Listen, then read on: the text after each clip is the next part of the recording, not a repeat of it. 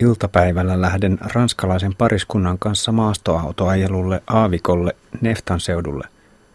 Tiedossa on isoja dyynejä ja vierailu tähtien sotaelokuvan kuvauspaikalle.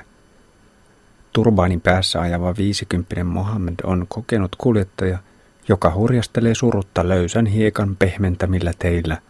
Nauraen hän vertaa retkeä Pariisi Dakar ralliin. Reitti vie Chotel Garsan Suolajärven rannalle.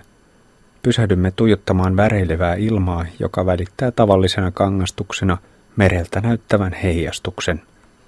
Sitten Mohamed poikkeaa tieuralta ja lähtee kiipeilemään yli kymmenmetrisiä dyynejä. Saan pelkäjän paikalla arvuutella, riittääkö miehen ammattitaito arvioimaan oikein hurjat laskut dyyneiltä. Onneksi maha on kunnossa.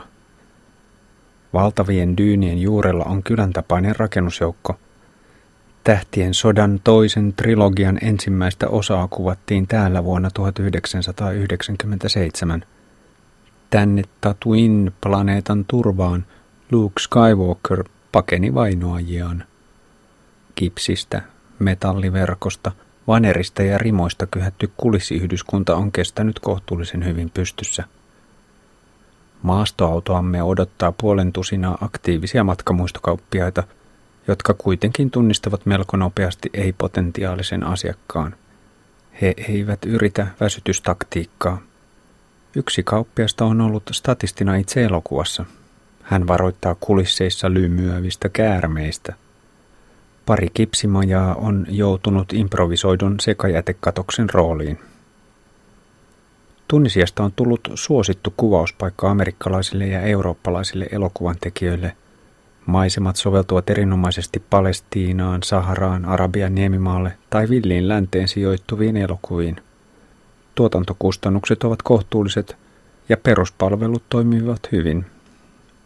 Omakohtainen kokemukseni on vuodelta 1983, jolloin minut värvettiin Tunisian Habib Bourguiba Avenuelta statistiksi ranskalaisen TV-elokuvan L'Homme de Suez – Suetsin mies sijoittui 1860-luvun Kairoon, jossa eurooppalaiset ryhtyivät suunnittelemaan kanavan rakentamista. Sain kolmeksi päiväksi töitä ja tapasin ranskalaisen purjehtijan, jonka veneessä liftasin Palermon lähelle Sisiliaan. Palaamme Mohammedin vauhdikkaassa kyydissä Tojeuriin. Ranskalaisen pariskunnan mies kertoo olevansa gynekologi, jonka vuoden pesti Jerban saarella on juuri päättynyt. Hänen Projektinsa tarkoitus on ollut kohentaa alueen synnytysterveydenhuoltoa. Hän kertoi yllättyneensä, kuinka suuri ero tunisialaisen naisen asemassa on pohjoisen ja etelän välillä. Mohammed toteaa, ettei voisi kuvitella vaimonsa käyvän töissä kodin ulkopuolella. 22. heinäkuuta, sunnuntai, Tojeu, Chotel Jerid, Kebili, 100 kilometriä kautta 5998 kilometriä, 16 euroa. Aamuyöstä alkaa raju ripuli, jonka saan hallintaan vasta toisella Immodium-tabletilla. Edellisillan huolimattomuus kostautuu. Jos on löytänyt hyvän kantapaikan, jonka ruoka ei aiheuta ongelmia, ei kannata vaihtaa ainakaan sellaiseen, jossa käy vähän asiakkaita ja joka yrittää houkutella lähinnä länsimaalaisia turisteja – olen henkisesti valmistautunut suuren Suolajärven Shotel Jeridin ylittämiseen tänään.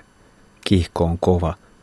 Vaikka matkan ensisijainen tavoite on ollut Suolajärvi ja Tojö, niin olen jo helmikuusta saakka tutkinut satelliittikarttoja myös tiestä, joka ylittää suuren Suolajärven.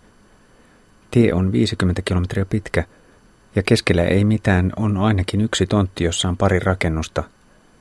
Tie on hyväkuntoinen, mutta tuntematon tekijä on lämpötila, joka voi suolapainanteessa nousta todella korkeaksi iltapäivällä. Kihkoon liittyy myös toive vahvasta, lähes uskonnollisesta kokemuksesta. En oleta valaistuvani suolatasangolla, mutta vaellus pelkistetyssä tilassa, jossa on itsensä kanssa aivan yksin, saattaa avata mahdollisuuksia oivaltaa jotain merkittävää olemisen luonteesta – se voi antaa vinkin, kuinka lähteä syventämään loputtomia pohdiskeluja siitä, miksi oikeastaan olenkaan olemassa. En ole eksistentiaalisessa kriisissä, mutta säännöllisin väliajoin tuo haastava kysymys pulpahtaa esiin. Lähden ripulista huolimatta. Pimeässä polkaisen pois tösööristä rauhoittavien rukouskutsujen saattelemana. Taateliviljelmiltä nouseva kosteus on viileä. Seuraavassa taajamassa linja-autopysäkillä on 40 nuorta naista, jotka hymyilevät leveästi ja ryhtyvät supattelemaan minut nähdessään. Rohkeimmat huutelevat bonjour-tervehdyksiä. Vilkutan vastaukseksi, mikä nostattaa iloista tirskahtelua. Laskeudun Suolajärvelle.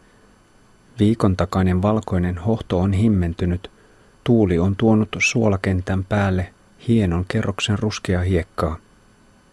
Vajaan tunnin ajon päässä on suolankeru altaita. Sitten alkaa aavikkokahviloiden invaasio.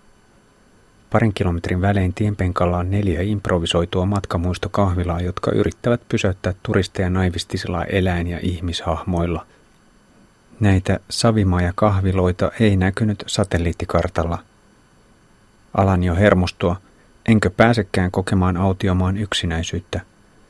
Ohi ajava vähäinen liikenne taukoa kuitenkin kokonaan, eikä kahviloita ilmesty enää lisää. Hiljaisuus. Valoa heijastava hiljaisuus. Kuljen elotonta tasankoa, joka peilaa tyhjyyttä. Pysähdyn kuuntelemaan hiljaisuutta, ja rauhan tunne valtaa mieleni. Mikään, mikään ei liiku. Aika pysähtyy. Pieni hetki ikuisuutta. Ilma väreilee ja havahdun kuumuuteen. Aurinko on jo korkealla. En voi jäädä tänne pahteen armoille. Yksinäinen taivallus jatkuu. Voiko pysyvän rauhan löytää itsensä sisältä?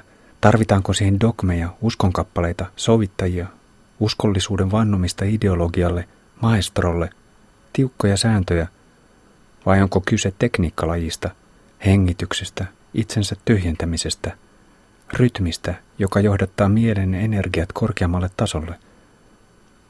Onko pysyvä rauha edes olemassa, vai onko se vasta seuraavan tai sitä seuraavan elämän projekti, kun on ensin haalinut perustan, jolle rakentaa? Elämä voittaa. Ensimmäiset varvut ilmestyvät maisemaan 35 kilometrin jälkeen. Suolan päällä on tarpeeksi hiekkaa harvojen kasvien juurtumiselle. Suola tasanko vaihettu ensin tasaiseksi hiekkakentäksi ja sitten matalien dyynien alueeksi. Täällä on kuivempaa kuin toisella puolella Suolajärveä, missä kasvillisuusvyöhykkeet vaihtuvat nopeammin. Tien vieressä on viiden kuuden metrin korkuisten dyynien rintamia. Niiden päällä on pysäytysharjaksia. Kuumuus on painostavan rajua. Saavun keidasalueen reunalle. Pysähdyn kahvilaan, joka on jotenkin ihan väärän kokoinen. Se muistuttaa massiivista neuvostoluomusta, jonka mittasuhteet eivät ole missään suhteessa ympäristöön. Ehkä lähellä on tai on ollut joku iso valtiollinen virkistymiskeskus. Paikan kunto viittaa siihen, että kahvila on nähnyt parempiakin aikoja. Ulkona on yksi asiakas, muita ei näy. Huuttelen pään ja jalat jäisellä vedellä. Kahvilatyöntekijä tarjoaa tyhjää varastohuonetta lepopaikaksi. Hänen mielestään ei ole järkevää lähteä polkemaan kuumuuteen. Talutan pyörän sisään ja levitän makualustat vähän hiekkaiselle lattialle. Joudun ottamaan vielä yhden immodiumin ennen nukahtamista. Parin tunnin levon jälkeen nousin istumaan ja heräilemään hitaasti. On kuuma. Ikkunassa on hyönteisverkko, jossa on pari reikää – Lattialla on kaksi isoa heinäsirkkaa. Ne ovat aika pelottavan näköisiä isoine silmineen. Yllättäen toinen loikkaa päin jalkaani, säpsähdän. Pieni nopea arkinen kauhun hetki, joka pulpunnee tietoisuudesta, että heinäsirkat kuuluvat raamatullisiin vitsauksiin. Salissa on neljä miestä TVn ääressä. Jalkapallon Aasian mestaruuskisat jatkuvat. Kentällä on Iran ja Etelä-Korea. Vesipiippu porisee, Kaksi poliisia liittyy joukkoon. Palaan satulaan. Päätös on huono. En pääse kuin puolisen tuntia eteenpäin ennen kuin kuumuus käy tyrmääväksi. Keidasalueen kosteus lisää iltapäivän ankaruutta. Ostan kioskista kylmää vettä ja kastelen pään ja jalat. Puolen tunnin tauon jälkeen sinnittelen taas puoli tuntia tasaisella tiellä, kunnes hakeudun varjoon pienen kaupan ulkopuolelle ja toistan huuhtelun. Olen voimaton, ripulointi alkaa vaatia veroaan. Päivän mittaan ruoka ei ole maistunut. Istun jalkakäytävällä seinään nojaten, kun ohjaajava mopo pysähtyy. Kaksi teiniä tulee ihmettelemään kulkijaa ja pian paikallaan seitsemän nuoren rinki. Pojat eivät osaa ranskaa, eikä keskustelusta tule oikein mitään. He tunnustelevat pyörääni, nimittävät energiajuomaa viskiksi ja haluavat kokeilla ajohanskojani. Poikien mielestä ne olisivat tyylikkäät tappeluhanskat. Tilanne on hämmentävän rasittava. Huomaamattani hörpin liikaa vettä lähes tyhjään vatsaan. Yritän nousta satulaan, mutta varomaton veden juonti romahduttaa vointini. Lysähdän takaisin jalkakäytävälle. Kuusikymppinen kauppias huomaa kriisini ja tuo peltivadin ja kylmää vettä. Elehtien hän patistaa minut liottamaan jalkoja viileässä. Teinit sähläävät keskenään muutaman metrin päässä. Toivun lähtökuntoon puolen tunnin jalkojen liottelun jälkeen. Kauppias tarjoaa lepopaikkaakin. Kiitän, mutta haluan päästä oman huoneen rauhaan. Kebilin pikkukaupunki on vain seitsemän kilometrin päässä. Tie kulkee pätkän palmujen suomassa ylellisessä varjossa. Vääntäydyn Kebiliin. Katukahvilan shakin pelaajat ohjaavat halpaan Tunishotelliin. Raahan pyörän toisen kerroksen huoneeseen. Huuhtelen säären haavaa, joka alkaa vihdoin kahden viikon päivittäisen vesihoidon jälkeen näyttää kohtuullisen hyvältä. Kadulta tulevasta liikenteen melusta huolimatta avaan ikkunaluukut ja työnnän sängyn ikkunan eteen, jotta pääsen iltapäivän okosille pieneen ilmavirtaukseen. Illalla teen kierroksen Kebilin kaduilla. Muutaman korttelin kokoinen keskusta on mäen päällä, Lähden laskemaan jyrkkää alamäkeä kohti Tasangon asuinalueita, kun raskaan päivän todellinen kauhun hetki koittaa. Teinien mopo lähtee ohitukseen. Takana istuva poika tekee mielestään hauskan kepposen ja tönäisee kevyesti pyöräni ohjaustankoa. Pyörä heilahtaa vauhdissa vaarallisesti, mutta onnistun pysymään pystyssä. Olen niin järkyttynyt, etten osaa edes reagoida. Miten kukaan voi saada päähänsä tuollaista – Ehdin hädin tuskin sulatella tapahtunutta, kun pojat yrittävät uudelleen, tällä kertaa tasaisella tiellä. Saan väistettyä ja huudettua painokelvotonta tekstiä heidän peränsä. Ryhdyn pälyilemään epäluuloisena olkani yli. Ja pojat yrittävät vielä kolmannen kerran. Harvinaisen röyhkeät idiotit saavat minut raivon valtaan. Mietin, pitäisikö etsiä poliisi. Poikia ei enää näy, mutta jotain särkyy – Luottamuksen ilmapiiri, joka on matkan aikana kasvanut vahvemmaksi koko ajan, saa pahan kolauksen. Kokoan itseni ja jatkan kaupunkikierrosta. Sivukaduilla keski-ikäiset naiset istuskelevat tuoleilla. Hiekkaa on siellä täällä asfaltilla. Tulisen kuskusin jälkeen käyn juomassa minttuteen kahvilassa. Suositun paikan edustalla 50 kiireetöntä miestä istuu pehmeän lämpimässä illassa.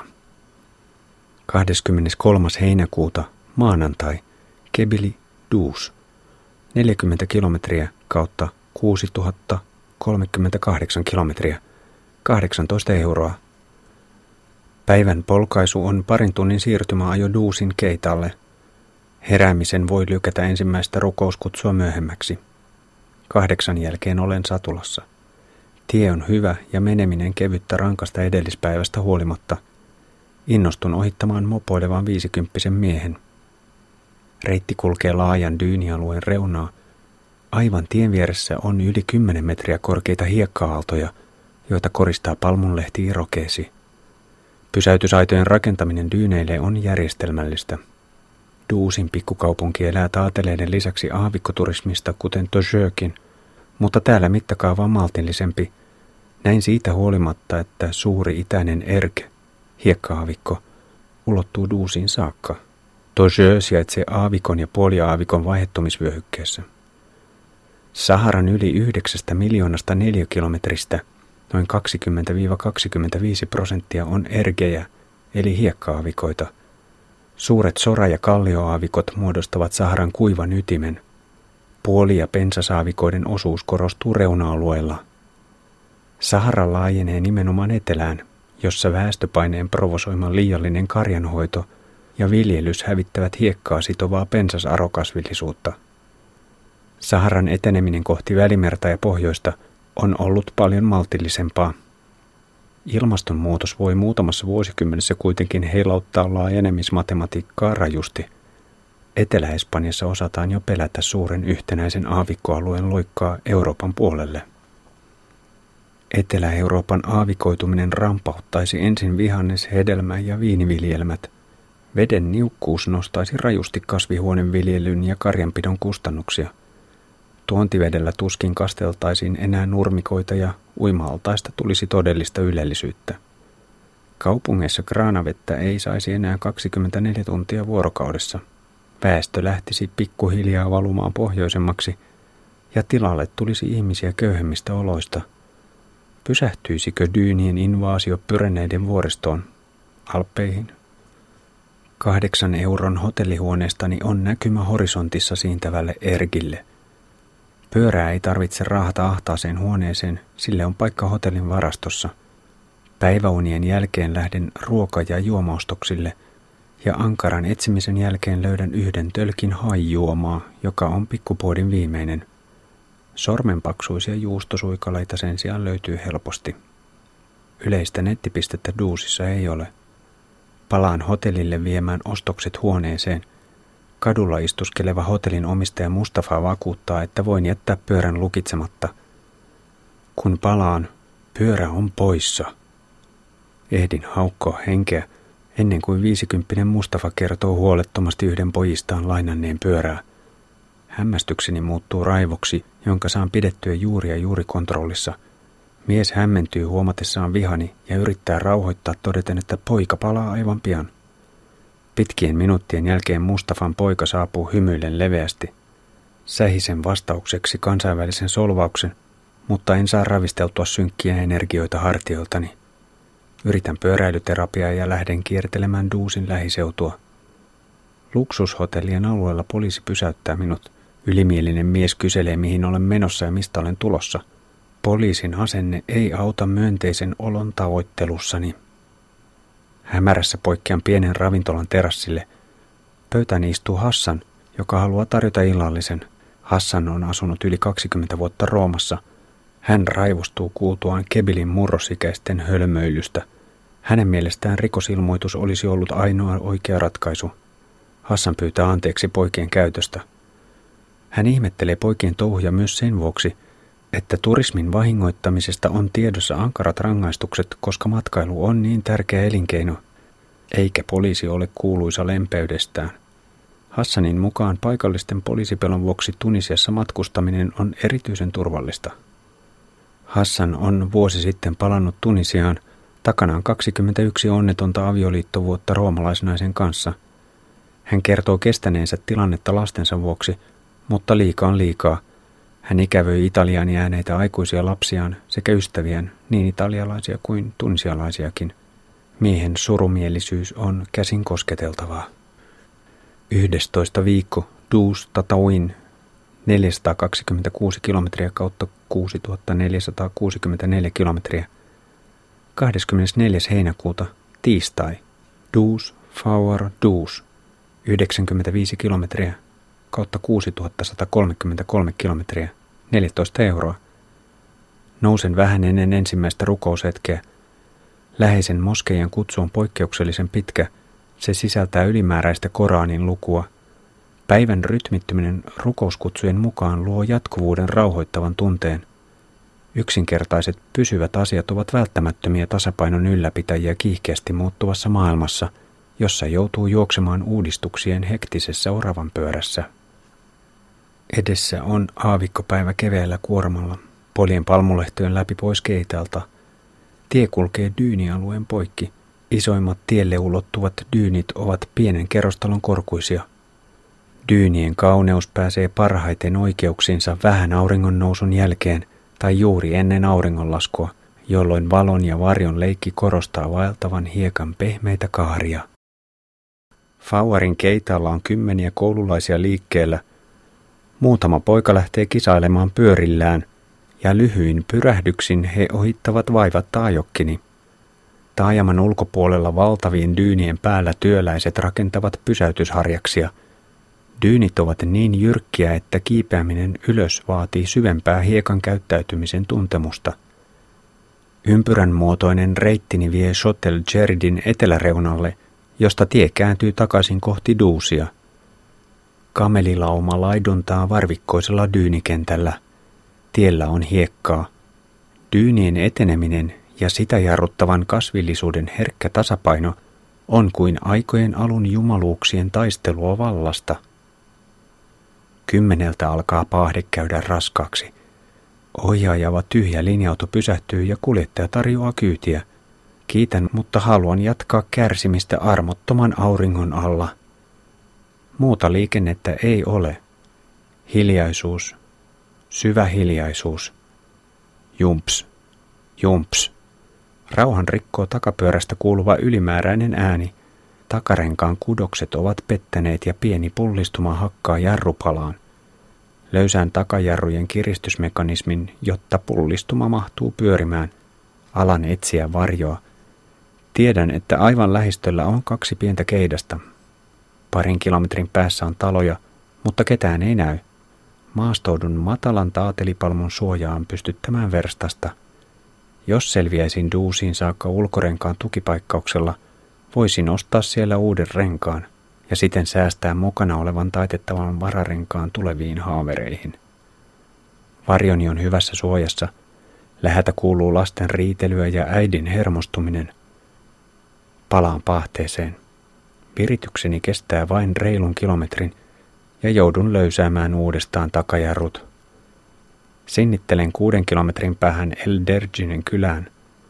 Tien risteyksessä on Alibaba kahvila ja sen edustalla sopiva varjoinen katos seuraavalle verstaan pystytykselle. Hetkessä paikalla on tusinan verran teinejä. Kahvila on paikallinen nuorisokerho. Aikuisia ei näy. Pari pojista osaa muutaman sanan ranskaa. Renkaavaihto sujuu sosiaalisesta näytelmästä huolimatta sujuvasti – Ylimääräisten käsiparien ansiosta uuden renkaan asentamiseen ei tarvita edes työkalujen vääntövoimaa. Pojat ehdottavat kahvilan takahuonetta lepopaikaksi. Takahuone on heitteille jätetty roskainen varasto, jonka sementtilattialla on pari patjan raatoa ja paljon tupakantumppeja. Onnistun nukahtamaan makualustalleni, vaikka seinän takana radio pauhaa arabipoppia aivan liian lujaa. Ihmettelen, etteivät pojat ymmärrä yhtään madalta äänen voimakkuutta. Puolentoista tunnin levon jälkeen paikalle marssii tuiman näköinen nuori mies, joka ei ollut paikalla renkaanvaihdon aikana. Aggressiivisen sävyyn hän vaatii dinaaria taukopaikan maksuksi. En ryhdy riitelemään. Kun teen lähtöä, pari poikaa tulee pyytämään matkamuistoa, eli dinaaria. Olen kuitenkin yhä suivaantunut tylystä herätyksestä enkä kuuntele pyyntöjä – Vasta parin kilometrin jälkeen saan pääteltyä, että ehkä muut pojat eivät voineet estää herätystä ja että pojilla ei varmastikaan ole kovin kummoisia mahdollisuuksia ansaita taskurahaa. Mutta onko oikein vahvistaa mielikuvaa rahaa jakelevistä eurooppalaisista? Jaksan kymmenen kilometrin päähän. Onneksi olen suunnitellut päivän reitin niin päin, että lähekkäin olevat pienet keitaat osuvat iltapäivälle. Levitän makualustan tunniksi palmon alle, Samassa varjossa aikaa viettää kaksi laihaa hevosta ja muutama kana. Vaikka olen aivan näkyisellä asutulla alueella, saan olla rauhassa lähtöön saakka, jolloin paikalle pelmahtaa kaksi alle kymmenvuotista poikaa pummaamaan dinaaria. He ovat jo oppineet, että turisteilta kannattaa varmuuden vuoksi pyytää rahaa. Seuraava stressipiikki on kilometrin päässä. Kun laskettelen reipasta alamäkeä, sivukadulta kaahaa kärkikolmion takaa farmariauto suoraan eteeni – Ehdin jarruttaa hätäisesti. Kuuden jälkeen kuumuuden rajuus alkaa laskea ja viimeiset 20 kilometriä jaksan polkea ilman taukoja. Ilta-auringon säteet heittävät duusin reuna-alueiden taatelilehtoihin unenomaisen valaistuksen. Duusissa etsin suutarin ja jätän ajohanskat paikattavaksi. Kiertelen pienen basaarin ympäristöä ja valitsen ruokapaikaksi Jeux Magique ravintolan. Naurava musta mies on paikan kantava voima, joka luo valoisalla olemuksellaan keveän ilmapiirin. Saan aitiopaikalta seurata, kuinka taidokkaasti hän johdattaa kadulta kaksi hieman epävarmaa japanilaisturistia istumaan naapuripöytään. Hetkeä myöhemmin japanilaiset jo kuvauttavat itseään ravintolan edessä. 25. heinäkuuta, keskiviikko. Duus, 10 kilometriä, kautta 6143 kilometriä, 54 euroa. Lepäilen iltapäivälle saakka, huuhtelen vielä säären haavaa, pakkaan ja valmistaudun seuraavan päivän koitokseen. Haen hanskat suutarilta, joka on ommellut isot nahkapaikat tukemaan hapertuvia käsineitä. Kuuden aikoihin lähden katsomaan dyynejä Glissomin kylän alueelle. Poikkean hiekkatielle, joka pehmenee nopeasti ajokelvottomaksi. Kiipeän parin jyrkähkön dyynin päälle, mikä osoittautuu oletettua raskaammaksi puuhaksi. Kun hiekan pintajännite murtuu, siitä tulee upottavaa. Huomaan tien vieressä kameliaseman ja pistäydyn ihmettelemään yli sadan eläimen äänetöntä tauonviettoa. Tunnin ratsastus maksaisi 15 euroa. Kapuan polvistuneen kamelin selkään. Kaksikymppinen mies lähtee taluttamaan kamelia. Keikkuminen korkealla satulassa ei ole erityisen miellyttävää. Yritän keskittyä maisemiin, mutta taluttaja ei osaa olla hiljaa. Joudun erikseen pyytämään nuorta miestä vaikenemaan. Hetken kuluttua vastaan ratsastaa hevosen selässä berberiksi pukeutunut nuorukainen sätkä huulessa. Mies pummaa tupakkaa. Tunnelma on yhtä autenttinen kuin napapiirillä, jossa joulupukki kiskoo hermosauhuja pihalla. Tilannetta ei paranna sekään, että taluttajan veli hurauttaa paikalle mopolla. Hänellä on asiaa veljelleen, mutta samalla hän yrittää pummata dinaaria bensaan. Retken kääntöpaikalla on italialainen seurue nuotion ääressä. Nuotiolla päivystävä mies paistaa rieskaa. Laskeudun tauolle. Kun loittonen kamelista, se rupeaa kihnuttamaan kylkeään hiekkaa vasten – mutta kun tulee lähemmäksi, se häveliästi lopettaa kihnuttamisen ja jatkaa vasta kun etänyn uudestaan. Saan rauhassa ihailla dyynejä. Tuuli on vaivihkaa yltynyt. Ryhdyn tutkailemaan maisemaa muurahaisperspektiivistä. Dyynin pintaa pitkin lentävän hiekan tanssi on kuin lumottujen henkien tai transsissa keinuvien sielujen ylistystä olemassaolon kauneudelle. 26. heinäkuuta – Torstai, Duus, Tamesret, 79 kilometriä kautta 6222 kilometriä, nolla euroa. En saa nukuttua ennen rankan päivän lähtöä. Tiedossa on vaativa etappi, sadan kilometrin taival tiellä, jonka varressa ei ole keitaita, ei ehkä asutusta eikä puitakaan, noin 80 kilometriin. Reitti Duusista itään vie aavikkoseudulta vuoristoon – jonka toisella puolella on vehreämpää kuivaa aroa ja välimeri. Yö on lämmin, yli 20 asteen lämpötila on juuri sopiva. Ryhdyn virittämään kuormaa hotellin edessä puoli kolmen maissa. Juomaa otan mukaan 12 litraa. Tähän mennessä rajuimpana ajopäivänä nestettä on kulunut 13,5 litraa. Mustafan neljä aikuista poikaa istuskelee jalkakäytävällä kommentoimassa puuhiani arabiaksi – Illalla noussut itätuuli ei ole hellittänyt ja kadun yli ripustetut Tunisian viirit liehuvat huolestuttavan voimakkaasti. Kolme tuntia ennen aamunkoittoa olen satulassa. Muutamassa minuutissa polkaisen pehmeiden katuvalojen suojasta yön pimeyteen. Alkumatkasta parinkymmenen minuutin välein vastaan tulee kolmen traktorin ryhmä ja pari mopoa. Kaksi avolavaa farmaria ohittaa minut – sitten liikenne taukoaa kokonaan. Kasvava kuu on jo tehnyt oman kierroksensa ja hävinnyt aikaisin horisonttiin. On sysi pimeää ja korkealla heikosti tuikkiva tähtitaivas säästää hiljaisuutta. Pyörän valokeilassa vilahtaa puolimetrinen huojuva käärme laitaa kohti. Varttia myöhemmin nyrkin kokoinen hämähäkki keskeyttää tienylityksensä ja kääntyy takaisin kohti pienarta – Päätän lykätä ensimmäistä taukoa aamun koittoon.